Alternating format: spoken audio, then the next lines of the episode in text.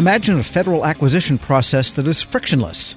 No needless administrative red tape, no jumping through hoops to try something new or different. And most importantly, an environment where industry and agencies can communicate without fear of violating a rule buried in a 2,000 page document. This frictionless procurement environment is the goal of Michael Wooten, the new administrator of the Office of Federal Procurement Policy.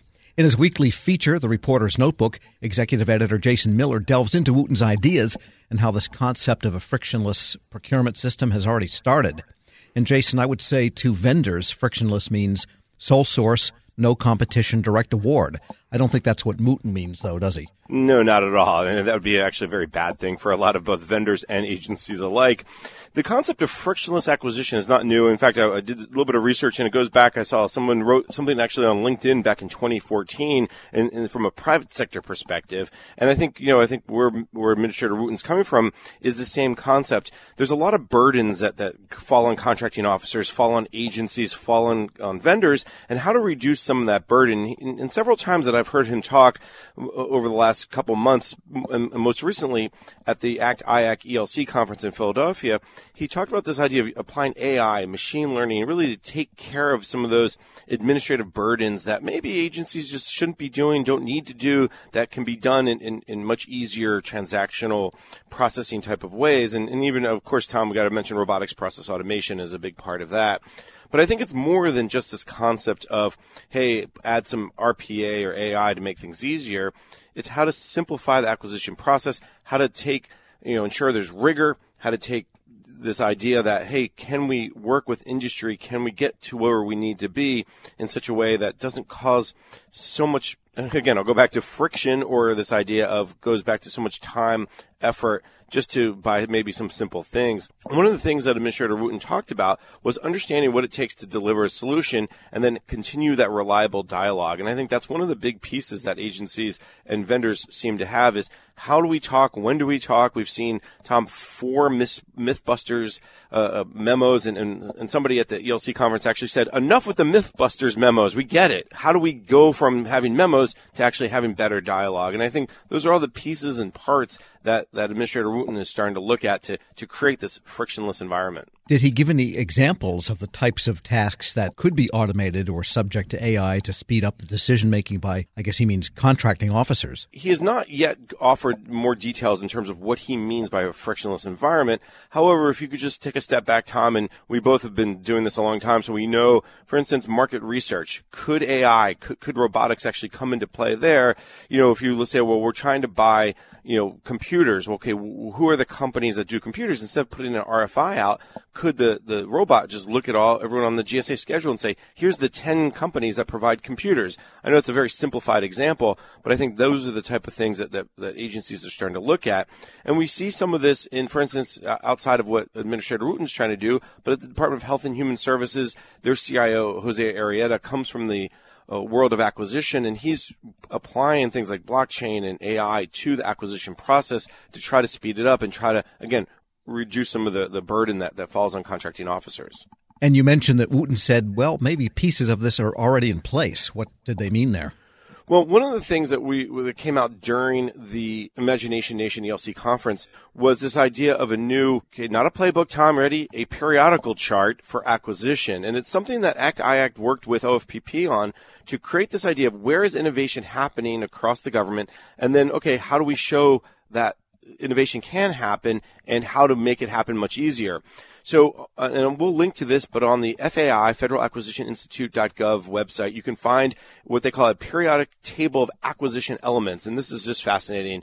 It shows you all the pieces and parts for strategic planning, all the pieces and parts for market research, pre-solicitation, solicitation, and award. And it's not just showing you, but it's actually interactive. You can click on it and get to the next level down. And, and, and the whole goal of this was to take innovation that's been going on across the government and really put a shine a light on it. And it's something that Tom, I think I wrote about last year and said, you know, ACT IAC, OFPP, looking for where innovation exists in government. Does it exist? And, and what they've did is working with, you know, REI systems, working with the DHS Procurement Innovation Lab took some time and did interviews and really highlighted where this innovation exists.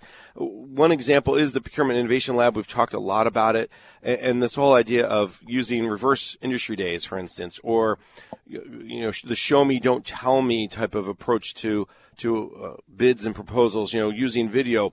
One thing that came up uh, just earlier this week at the Professional Services Council's 2019 Vision Conference was the idea of cell phone video oral proposals. Basically, agencies telling uh, industry, don't make a fancy video. Hold your cell phone up, and in two minutes or sure. three minutes or whatever the timing was, tell me why you're qualified, what you can do for us to meet our needs based on this proposal, this solicitation.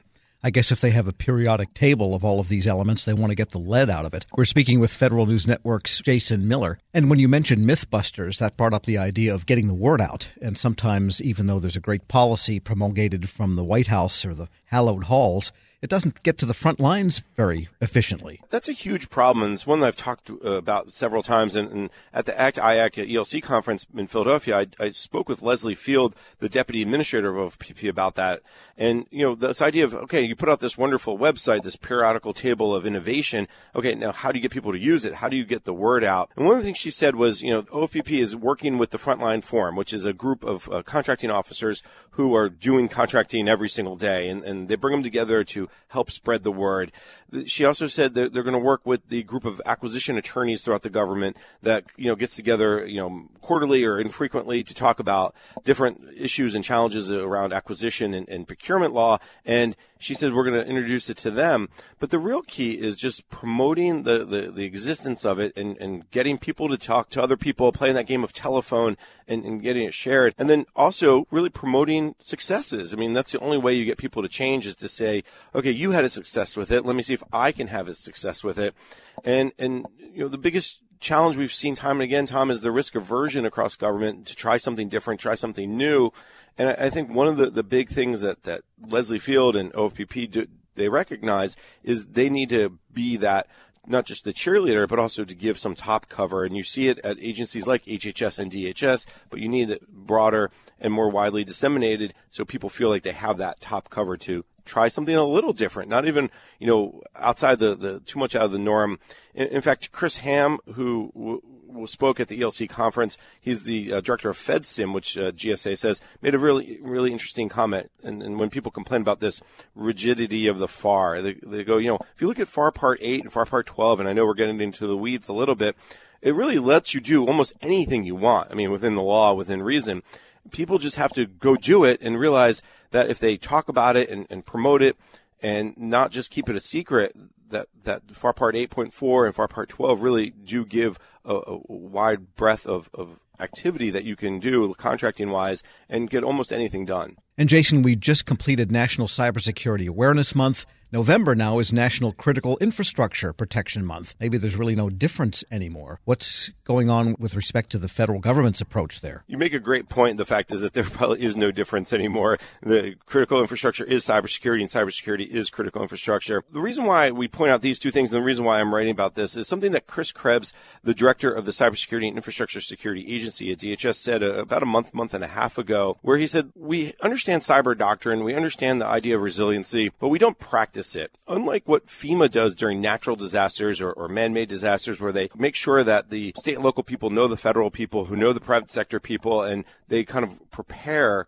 to respond to a hurricane, to an earthquake, to a wildfire. Chris Krebs said, we don't do that for cyber. So I looked into this a little bit because, Tom, I remember during the Obama administration, they developed the National Cybersecurity Incident Response Plan. There was a PPD, a presidential directive policy that, that talked about cybersecurity incident response. Under the Trump administration, they've put out this uh, executive order regarding working together, collaboration across government to respond to a cyber disaster. Yet what Chris Krebs is saying is we don't go deep enough. We're just at a too high of a level. Krebs makes a really interesting point in the fact that there needs to be more at a lower level. And I talked to several experts who says, yes, let the critical infrastructure providers come work more closely with the government so they're not exchanging business cards during the time of an emergency or the time of, of an attack. And I think that point is really starting to, to resonate not only with industry, which has been calling on this for the last four or five years, but now also DHS. And I think that's a good sign giving that this is now the National Critical Infrastructure Security Month. Federal News Network's Jason Miller, thanks so much. Thanks, Tom. Check out his notebook now online at federalnewsnetwork.com.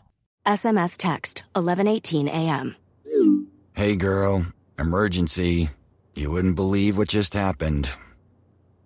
Are you at your desk? I ripped my skirt and like half my tush is hanging out. Third floor bathroom, please help. LOL. When you send messages on SMS, someone else could be reading them. With end to end encryption, WhatsApp ensures that your personal messages are your personal messages. WhatsApp, always message privately. Grab a 30-day free trial of LiveXLive Plus, and you'll get unlimited skips, commercial-free music, and all of the podcasts and live streaming events you can handle. Visit livexlive.com slash podcast one to learn more and start your free trial.